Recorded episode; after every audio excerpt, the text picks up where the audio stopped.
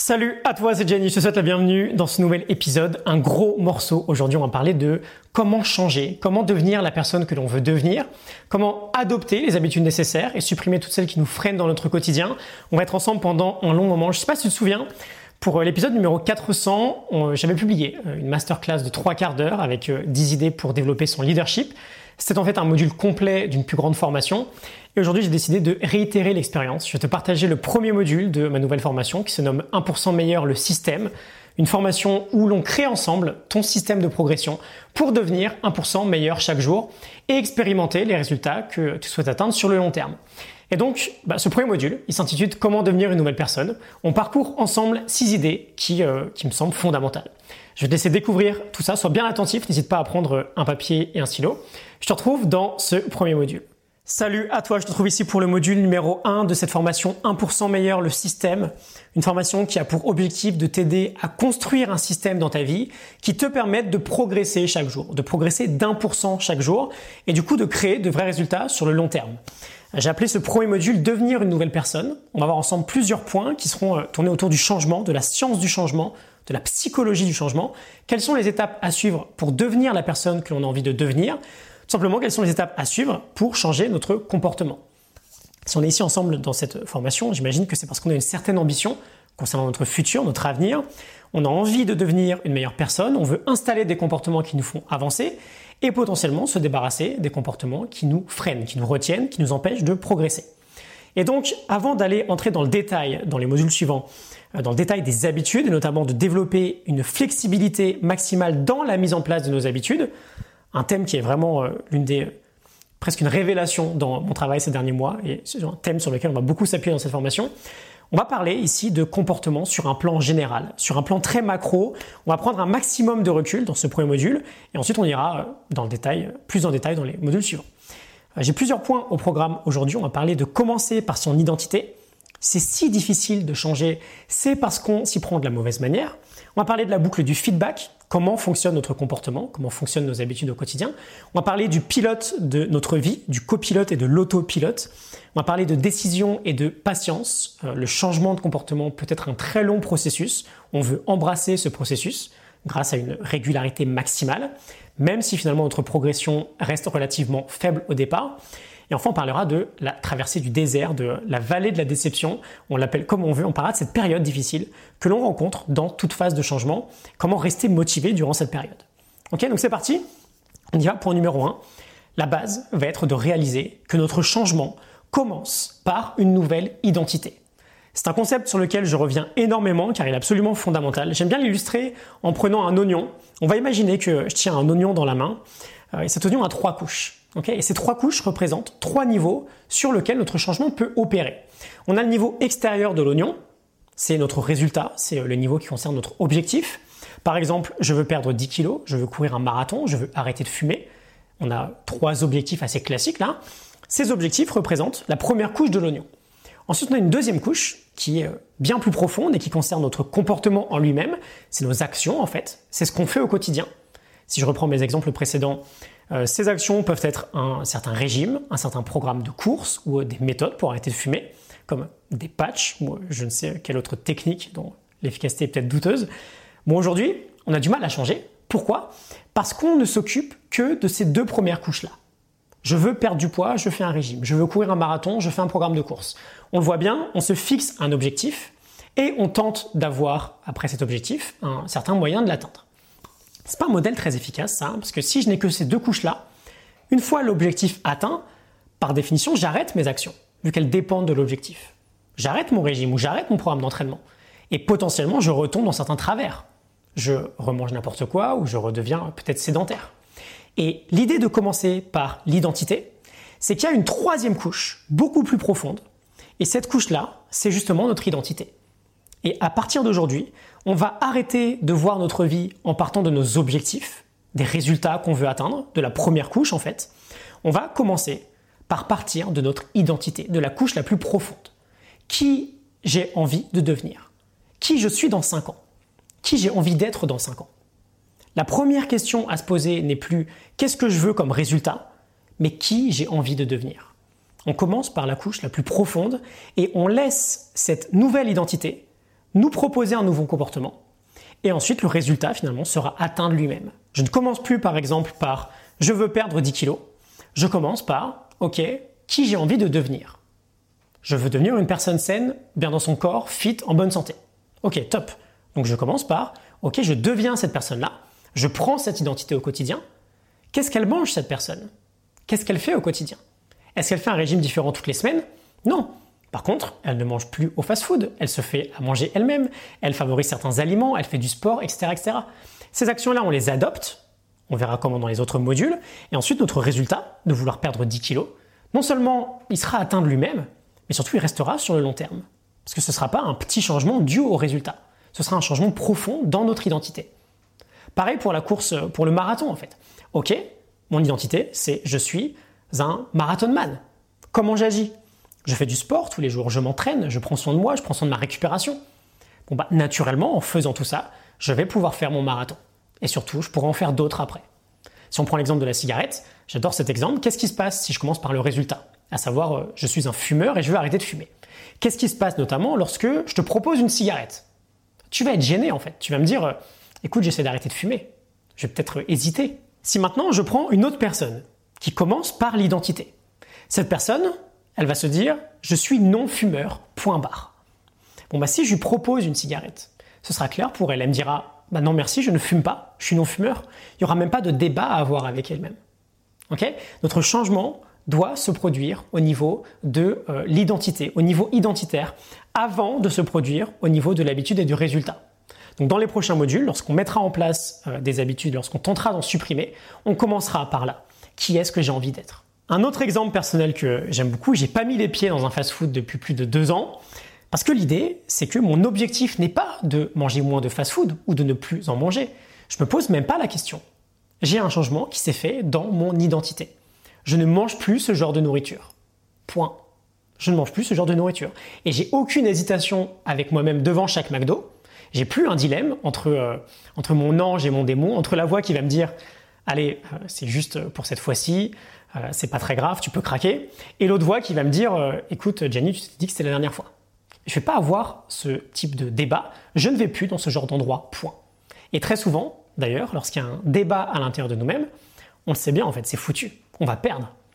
Mais c'est précisément parce que du coup, c'est pas clair sur un plan de notre identité. Et euh, bien sûr, l'idée, géniale de ce commencement par l'identité, c'est que c'est un processus qui va dans les deux sens. Je commence par l'identité. On va prendre un autre exemple. Euh, peut-être le piano. Ok, je veux jouer euh, tel morceau de piano. Bon, je commence pas par OK, je veux jouer tel morceau. Je commence par je suis un pianiste. Que fait un pianiste? Il est sur son piano tous les jours, qu'il soit motivé ou non. Donc, je prends, j'installe ces habitudes quotidiennes et je travaille sur ce morceau qui me plaît. Et pourquoi je te parle de de deux sens finalement? Parce qu'en passant à l'action, en jouant tous les jours, comme le ferait un pianiste, bah, je construis pour de vrai cette nouvelle identité. Je deviens vraiment un pianiste, car je joue tous les jours. Je suis peut-être pas un pianiste professionnel, mais je deviens une personne qui joue tous les jours au piano. Et quand on y pense, ça nous arrive en fait dans notre vie déjà de commencer par notre identité.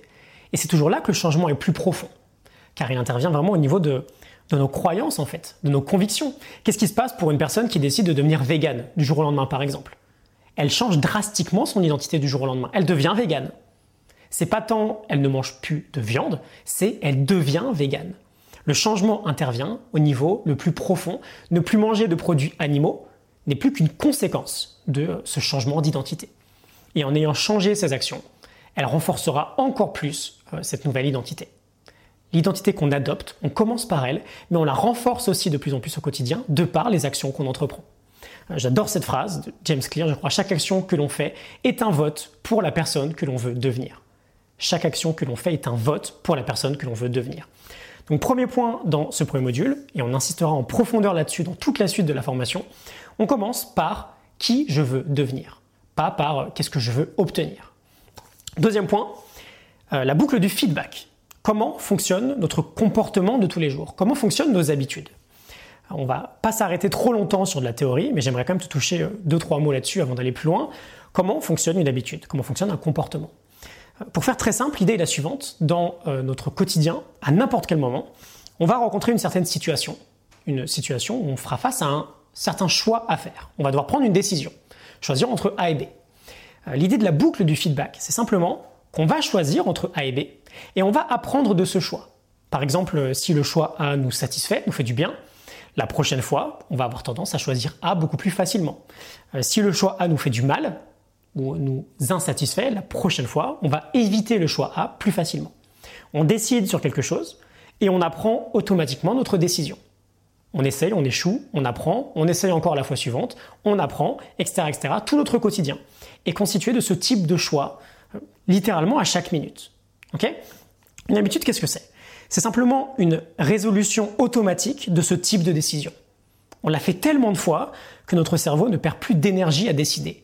Il sait déjà quelle solution est plus agréable pour nous. C'est ce qui fait qu'on ne se pose plus la question, par exemple, euh, après être allé aux toilettes, est-ce que je tire la chasse d'eau ou pas? On ne se pose pas la question, est-ce que je mets ma chaussure droite ou gauche en premier? On fait toujours potentiellement le même choix parce que c'est devenu habituel pour nous, c'est le choix le plus simple pour nous. si on utilise un terme un peu plus moderne, notre cerveau en fait a créé de lui-même des algorithmes. Si telle situation, alors telle action. Si tel problème, alors telle solution. Parfois ça nous dessert. Euh, si je m'ennuie, alors je vais dans le placard de la cuisine. Euh, si j'ai la flemme, alors je reste dans le canapé, etc., Ça va soit dans notre sens, soit à l'inverse de ce qu'on a envie dans notre vie. Et sur un plan plus scientifique, comment ça fonctionne? L'idée est la suivante. Euh, Charles Duhigg, un expert sur le sujet, nous dit qu'on a trois étapes signal, routine, récompense. On a un signal, on agit d'une certaine façon, et on a une récompense dans notre cerveau qui va faire qu'on va être amené à répéter l'expérience. James Clear va encore plus loin. Il divise euh, quatre étapes en deux phases. La première phase, le problème, et ensuite la solution. Le problème, on a deux premières étapes, signal et envie. Et deuxième phase, la solution, on a deux autres étapes, comportement et action. Signal, envie, comportement, action.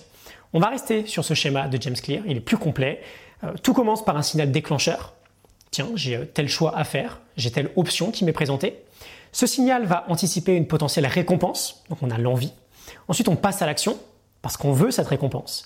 Et enfin, on a la récompense, qui va faire qu'on va répéter cette boucle-là.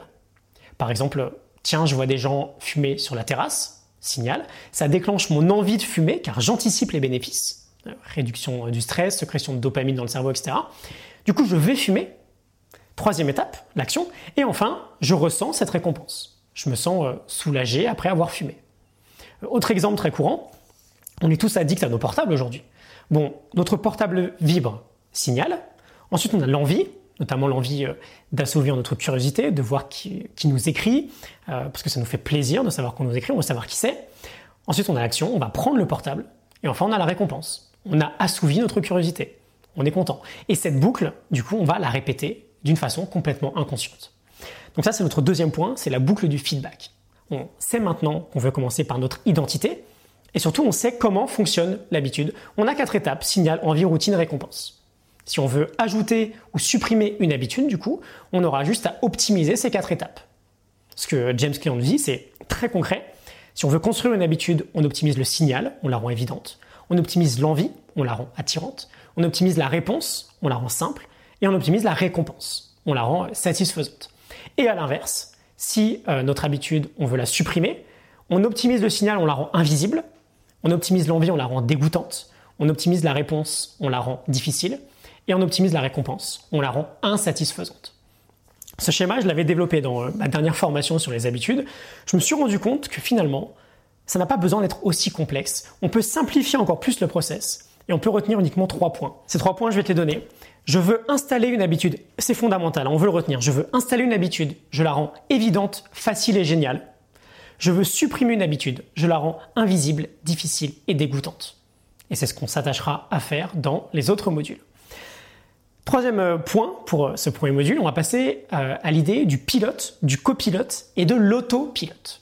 Alors, très intéressant, un aspect important dans la mise en place d'une habitude, c'est de comprendre que si on arrive à retenir certains comportements sur le long terme et à les appliquer d'une manière quasi automatique, c'est parce qu'on a une partie du cerveau très ancienne qui entre en jeu, s'appelle les ganglions de la base, on les appelle aussi les noyaux gris centraux. Elle nous permet de prendre une décision sans qu'il y ait trop d'énergie en jeu. Parce que chaque décision prend de l'énergie. Et en général, la décision de tous les jours, on la prend dans le cortex préfrontal, juste, juste derrière le front. C'est le manager de notre cerveau. Mais l'énergie là-dedans, naturellement, elle n'est pas infinie. Et quand on épuise cette partie, c'est la fatigue décisionnaire, on euh, prend par exemple des centaines de décisions dans notre journée, bon, bah, ça devient difficile de prendre une bonne décision. Une décision euh, qui nous fait du bien, qui nous fait avancer positivement, et potentiellement en fin de journée, on va faire des mauvais choix. Et donc plus on va répéter un comportement, on en parlait précédemment, plus nos ganglions de la base vont en déduire que ce comportement est important pour nous. Et donc il va le prendre en charge et il va l'exécuter d'une manière relativement automatique. pas tout à fait, mais relativement automatique. Et donc l'idée de cette troisième partie, c'est qu'on a un autopilote dans le cerveau. Et on veut mettre un maximum d'actions positives dans cet autopilote. Qu'on sa chaussure droite ou gauche en premier n'a pas une conséquence énorme euh, sur notre vie. Alors bien sûr, c'est bien de ne plus réfléchir et de ne plus euh, mettre de l'énergie sur cette décision-là. C'est dans l'autopilote. Mais nous, ce qu'on peut faire, et c'est là que ça devient intéressant, c'est qu'on peut mettre des actions vraiment positives, des habitudes vraiment positives dans cet autopilote. Et cet autopilote, il est actionné par euh, deux autres rôles, le pilote et le copilote. Et je te partage cette métaphore parce que je la trouve très intéressante. Qui dirige Qui est le pilote C'est pas vraiment nous directement. Le vrai pilote, c'est notre meilleur nous possible. C'est notre voix à l'intérieur qui nous chuchote ce qu'on devrait faire de mieux, qui nous appelle à atteindre nos objectifs.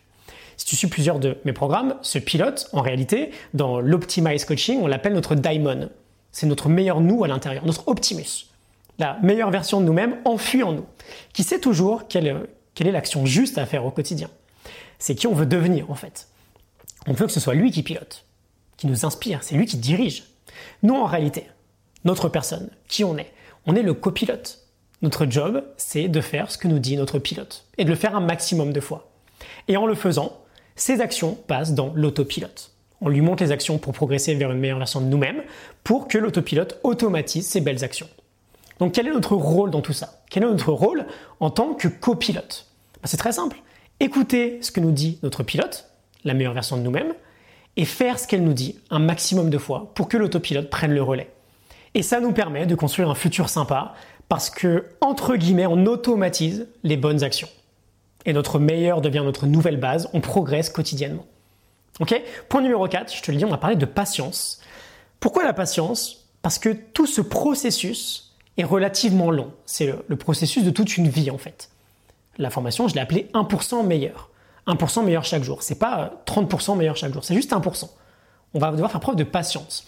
On va se sortir du crâne notamment euh, ces, théories comme quoi il faut 21 jours pour installer une habitude, comme quoi il faut 30 jours ou même 66 jours ou 90 jours. Cette durée, j'aimerais qu'on soit clair là-dessus, on n'en a rien à faire, c'est juste de la masturbation intellectuelle, on s'en fout de combien de temps ça prend d'installer une habitude. Parce que de toute façon, on part de quoi? On part pas d'un challenge de 15, de 21 ou de 30 jours. On part de notre identité. On veut être patient parce que Désolé, hein, je vais casser peut-être un mythe, mais jamais ton habitude ne sera plus simple à faire qu'à ne pas faire. Jamais tu te réveilleras et comme un robot, tu iras méditer et courir 30 minutes et euh, faire du sport, du yoga, etc. Parce que ça se passera à 100% dans tes ganglions de la base, dans l'autopilote. Non, ça sera jamais 100% automatique. Parce qu'on reste régi, malgré tout, par la loi du moindre effort. On a des émotions. On n'est pas des robots. C'est toujours plus simple de rester assis que d'aller courir. Donc naturellement, ça sera toujours plus simple pour nous de rester assis. Ça demandera toujours un certain effort. Et ce qu'on veut faire en installant une habitude, bah, finalement, c'est optimiser notre passage à l'action. C'est réduire cet effort. On ne pourra pas le supprimer. On veut sortir ça de, la tête. On ne supprimera jamais. Cela dit, on peut le réduire. Étant donné qu'on ne peut que le réduire, du coup, même si c'est déjà génial, hein, ben, ça va demander un maximum de patience. On est dans un processus identitaire. De toute façon, on part de notre identité, on y va sur le long terme. On a un jeu du long terme. L'habitude, c'est un investissement en fait. Un investissement sur le très long terme. Aujourd'hui, j'ai vraiment l'impression, par exemple, que tout ce que j'ai mis en place progressivement depuis 4 ans paye de plus en plus. Mais aujourd'hui, ça paye bien plus qu'il y a 2 ans, par exemple. C'est comme un investissement financier en fait. On récolte nos gains sur le long terme et plus on persévère, plus notre identité se renforce et plus on récolte des gains. Donc je te dis ça pour te dire qu'on n'est pas sur une histoire de 21 jours là. On est sur le jeu du très long terme. Je veux que dans 5 ans, tu y sois toujours en fait. Je veux que dans 5 ans, tu y sois toujours. Alors bien sûr, si tu appliques tout ce qu'on va voir, dans 5 ans, tu seras naturellement à une position dont tu n'as même pas idée aujourd'hui. Mais l'idée, c'est vraiment de viser le long terme. On fait preuve de patience. Ok? Point numéro 5, pour ce premier module, j'aimerais que tu aies bien en tête cette, cette philosophie du 1%, qui explique précisément pourquoi on va devoir être si patient. Et surtout qui explique pourquoi on va viser des tout petits changements dans notre vie. Des changements euh, qui du coup seront bien plus accessibles. Euh, on a, je pense qu'on est d'accord, relativement confiance dans le fait d'être capable chaque jour de progresser d'un petit pourcent. Mais l'idée, c'est vraiment de progresser d'un pourcent tous les jours. Pas de faire plus 1, moins 1, plus 1, moins 1, plus 1. De faire plus 1, plus 1, plus 1, plus 1. C'est euh, assez contre-intuitif, mais c'est vrai qu'on recherche toujours en permanence le, gros changement, le changement rapide. On a euh, très peu de tolérance dans notre société aujourd'hui à l'inconfort et au petit progrès. Sauf qu'à chaque fois qu'on abandonne dans n'importe quel changement, bah très souvent en réalité, c'est parce qu'on a commencé trop fort, on a vu euh, trop gros trop vite. On veut se dire, ok, je commence à faire du sport et je vais en faire tous les jours de l'année. Sauf qu'en fait, à la première séance, on va exploser nos standards. Mais du coup, le lendemain, on sera bloqué euh, et on sera bloqué pendant 4 jours. Parce qu'on aura des douleurs, on aura des courbatures, on aura des blessures. On va se fixer par exemple aussi un très très courant, un challenge alimentaire. Très lourd, très très dur. Mais en fait, tellement dur qu'au bout d'un moment, on va craquer. Et on va revenir au point de départ. Donc nous, ce qu'on va faire, c'est qu'on va prendre la chose complètement à l'envers. On commence par l'identité. On ne vise plus un résultat précis trop rapidement, précisément pour se donner le temps, se donner le temps pardon, d'accepter de progresser d'une manière lente mais régulière. On surestime toujours ce genre de grosse progression et on sous-estime toujours une progression qui se passe en légèreté, dans les petits détails. Mais le très long terme, il vient toujours des petits détails. Mets-toi juste à boire une bière tous les jours, juste une petite bière, mais tous les jours pendant 20 ans.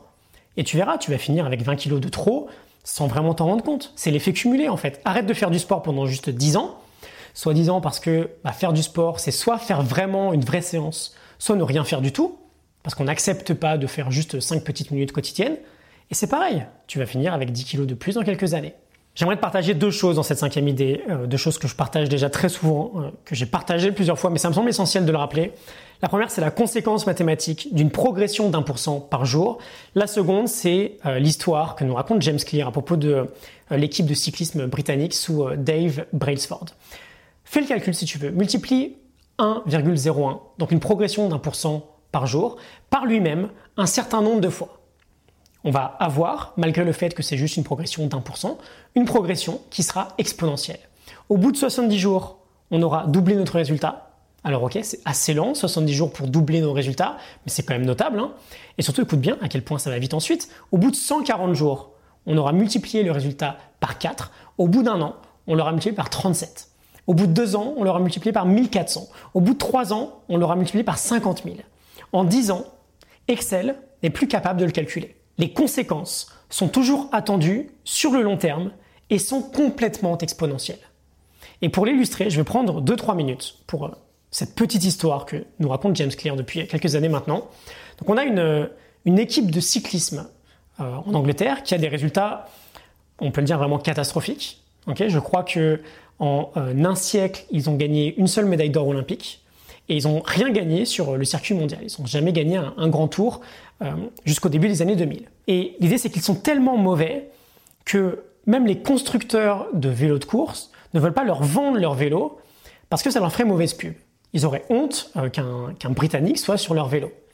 Et donc en 2003, tout va changer. Ils vont engager un nouveau manager qui s'appelle Dave Brailsford, qui a une confiance et une croyance absolue dans cette euh, philosophie du 1%, d'essayer d'améliorer des petits détails à droite à gauche, et finalement, en cumulant ces euh, petites améliorations, d'obtenir un résultat incroyable. Et donc, ce qu'il va faire avec toute son équipe, c'est qu'il va diviser en 1000 morceaux euh, le projet qu'il a devant lui, et il va tenter de prendre chaque pièce du puzzle, une à une, et de voir comment il peut créer une petite amélioration sur chacune de ces pièces-là.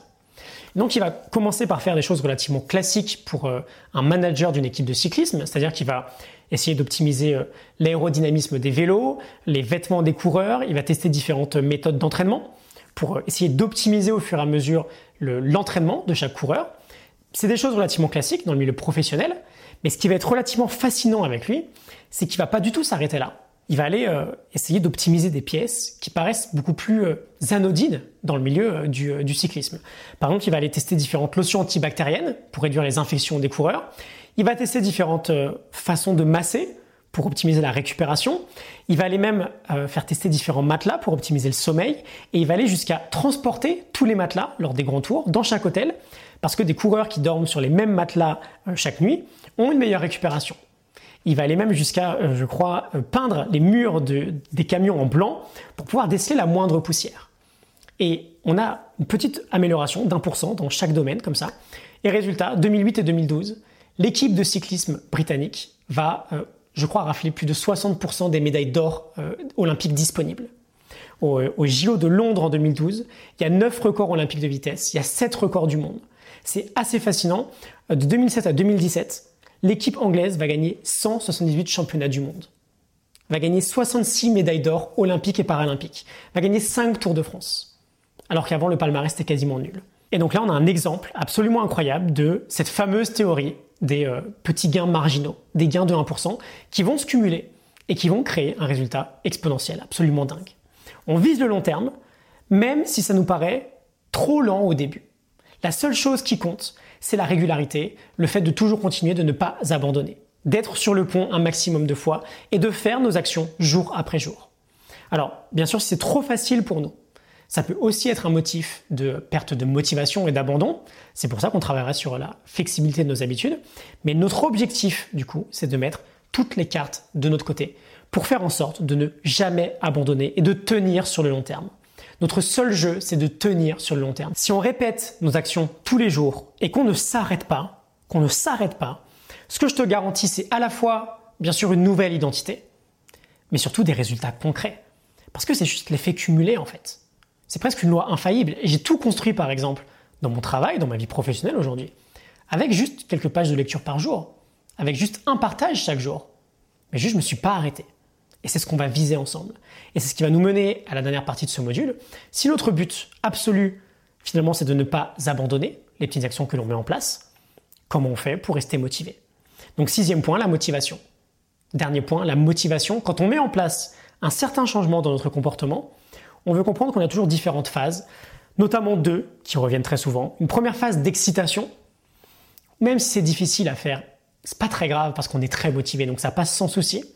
Mais lorsque ce petit pic, cette petite étincelle va s'éteindre, on va entrer dans une deuxième phase qui sera une phase plus compliquée, une sorte de traversée du désert. Il va y avoir une longue période où on n'aura pas nécessairement envie de passer à l'action.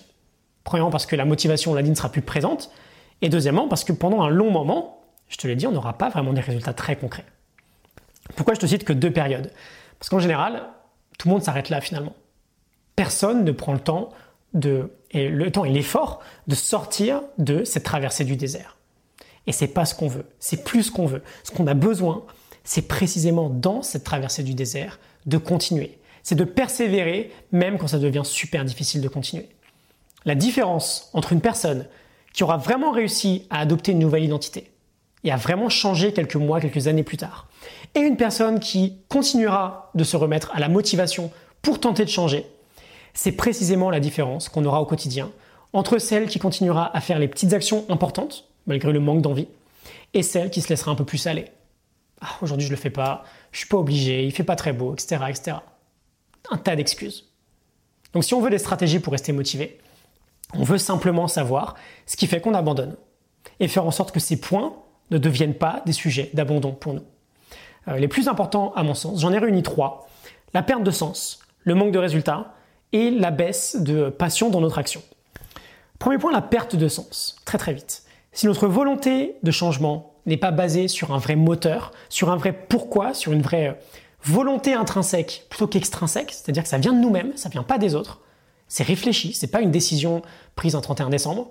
Si on n'a pas tout ça, Évidemment, ça peut paraître cool au début, mais très vite, on va abandonner. Parce que dès que ça va devenir trop compliqué, on n'aura plus le sens nécessaire. J'adore cette idée de Bob Rotella. Il nous dit dans la difficulté, continuer à faire quelque chose que l'on aime et qui a du sens pour nous, c'est comme être à vélo et s'engager dans une descente. Alors que continuer à faire quelque chose que l'on n'aime pas, qui ne fait pas vraiment sens pour nous, c'est comme être à vélo, mais s'engager dans une longue montée. Dans le premier cas, c'est relativement simple, dans le deuxième cas, c'est très compliqué. Ensuite, on a le manque de résultats.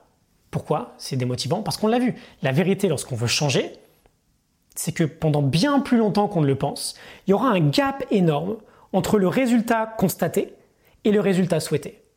Et ce gap, on veut en avoir conscience, sinon il nous écrase. Il nous donne trop de raisons d'abandonner. J'ai pas de résultat, j'abandonne. Et donc on a deux choses à mon sens à faire pour ne pas ressentir ce gap. La première, c'est garder en tête qu'on est sur le jeu du long terme, que c'est ok, c'est normal de ne pas exploser la lune en termes de résultats, parce que dès le début, bah, on sait en fait que la courbe est exponentielle, mais qu'au démarrage, elle est très lente. Je vais faire une petite parenthèse. Euh, la courbe exponentielle, elle est très fascinante. On va faire un petit peu de maths. On va juste prendre trois nombres. On va prendre moins 1 milliard, 0 et 10. Ok? Moins 1 milliard, 0 et 10. Moins 1 milliard, 0 et 10. On va regarder combien vaut l'exponentielle de ces nombres. Exponentielle de moins 1 milliard, en gros, c'est quasiment 0. On va dire que c'est 0. Ensuite, on va 1 milliard plus loin. On va du coup à 0. L'exponentielle de 0, c'est 1.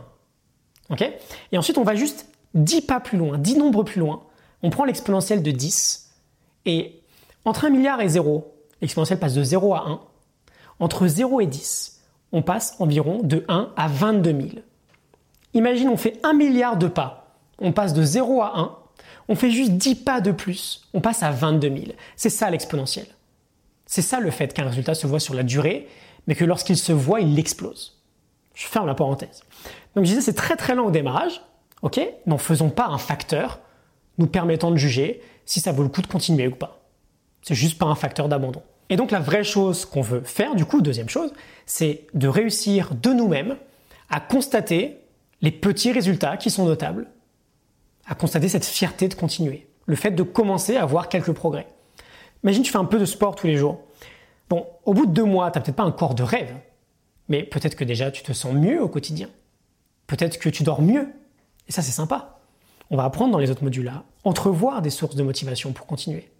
Ok? Premier point, la perte de sens. Deuxième point, le manque de résultats. Troisième point, l'envie, la passion dans notre action. Si on s'ennuie, on est vite foutu. Et ça, on en reparlera plus tard dans la formation. C'est précisément là que la flexibilité va rentrer en jeu. J'ai fait l'erreur, par exemple, de me cantonner qu'à des actions ridiculement simples dans le passé, alors que parfois, j'étais vraiment motivé à faire plus. Et je m'autorisais pas à faire plus. Ou bien parfois je faisais toujours la même action, exactement la même action, et au bout d'un moment ça me ça m'énervait en fait. Et j'ai appris ces, derniers mois pardon qu'une stratégie bien plus efficace, c'est de devenir 100% flexible, d'avoir différents types de résultats possibles pour mon action, voire même différentes actions possibles pour mon habitude. Peut-être que ma méditation, par exemple aujourd'hui, bah, je peux la faire en marchant. C'est tout bête. Mais on va attacher un module entier, je te le dis le troisième, et je vais te montrer précisément comment je fais pour apporter un maximum de flexibilité à toutes nos habitudes.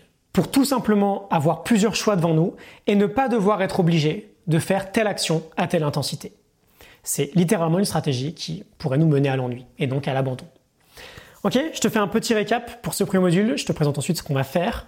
On a commencé par dire qu'on commence par notre identité, par qui je veux devenir plutôt que par qu'est-ce que je veux accomplir. Qui je veux devenir Ok, très bien. Quelles habitudes vont me mener jusque-là? Ensuite, la boucle du feedback. On va avoir tendance à presque automatiser les comportements que l'on répète. Donc on va de nous-mêmes tenter de répéter des comportements qui nous sont utiles. Si on veut installer une nouvelle habitude, on veut la rendre évidente, facile et géniale. Si on veut supprimer une habitude, on veut la rendre invisible, difficile et dégoûtante. On a parlé ensuite des trois rôles. On a le pilote, qui est notre meilleur nous intérieur, c'est lui qui dirige. Nous, on est le copilote, on écoute notre pilote et on passe à l'action, on exécute ses ordres, entre guillemets. Pourquoi? Pour que ces actions qui nous emmènent vers une meilleure version de nous-mêmes passent dans l'autopilote. Pour qu'on ait de base un comportement qui nous serve plutôt que l'inverse. On a parlé ensuite de patience. On va être extrêmement patient dans notre processus. On oublie les histoires de 21 jours, 30 jours, 66 jours, 90 jours pour installer des habitudes. Ce sera toujours plus dur de faire que de ne pas faire. On ne veut pas se dire après tant de temps, c'est gagné, je suis tranquille. J'ai plus d'efforts à faire. On n'est jamais tranquille. On doit toujours agir. Il n'y a pas un moment où ça devient aussi simple d'aller courir 30 minutes que de tirer la chasse d'eau. C'est pas vrai. Ok? Ce qu'on peut faire en revanche, c'est minimiser l'effort demandé. Quand ça devient une sorte d'habitude pour nous, effectivement, c'est plus naturel de le faire parce que c'est dans notre identité. Est-ce que pour autant c'est 100% automatique? Non, pas du tout.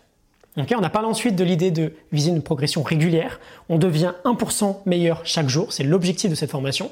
Ce qui compte, c'est la régularité et très important, l'accumulation de petits détails sont vraiment clés dans, un changement qui se veut exponentiel dans le temps. Et enfin, dernier point, on veut optimiser notre motivation sur le long terme. On a parlé d'avoir un vrai désir interne On a parlé de compenser le manque de résultats et enfin de vaincre l'ennui en euh, instaurant un système d'habitudes ultra flexible.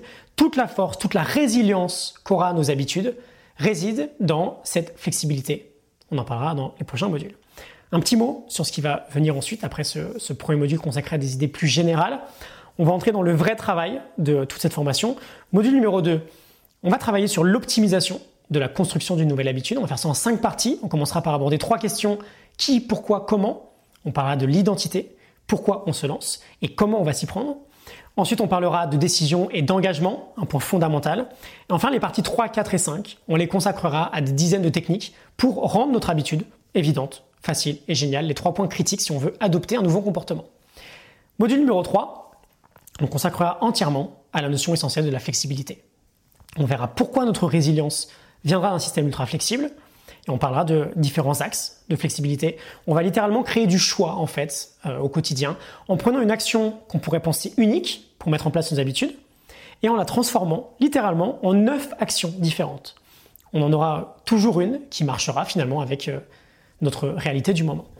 Euh, je te donnerai des exemples d'applications sur des tas d'habitudes sympas à mettre en place. La méditation, la lecture, l'écriture, la pratique d'une nouvelle activité, la gratitude, le sport, les étirements, etc. etc. Ensuite, module numéro 4, on optimisera la destruction d'une mauvaise habitude qu'on peut avoir dans notre quotidien. On insistera beaucoup sur euh, l'état d'esprit qu'on peut avoir sur nos potentielles addictions, qui a un très gros rôle à jouer, notamment sur euh, l'acceptation et la responsabilité. Et bien sûr, on aura là aussi une dizaine de méthodes pour rendre ces habitudes les plus invisibles, difficiles et répugnantes possibles. Et enfin, module numéro 5, on va créer notre fameux système avec euh, tout ce qu'on aura appris au préalable. Je vais te montrer précisément comment je tiens le mien au quotidien. Je te filmerai mon carnet. Euh, notre système, on voudra notamment qu'il respecte quelques règles essentielles. On voudra un système qui nous permet de traquer nos habitudes, un système simple et plaisant à tenir au quotidien, un système flexible qu'on peut modifier régulièrement, et enfin un système qui nous encourage. On, on, prendra le temps de mettre tout ça en place, et ensuite tu seras parfaitement autonome pour le gérer. Je te retrouve tout de suite dans le module numéro 2. À très vite.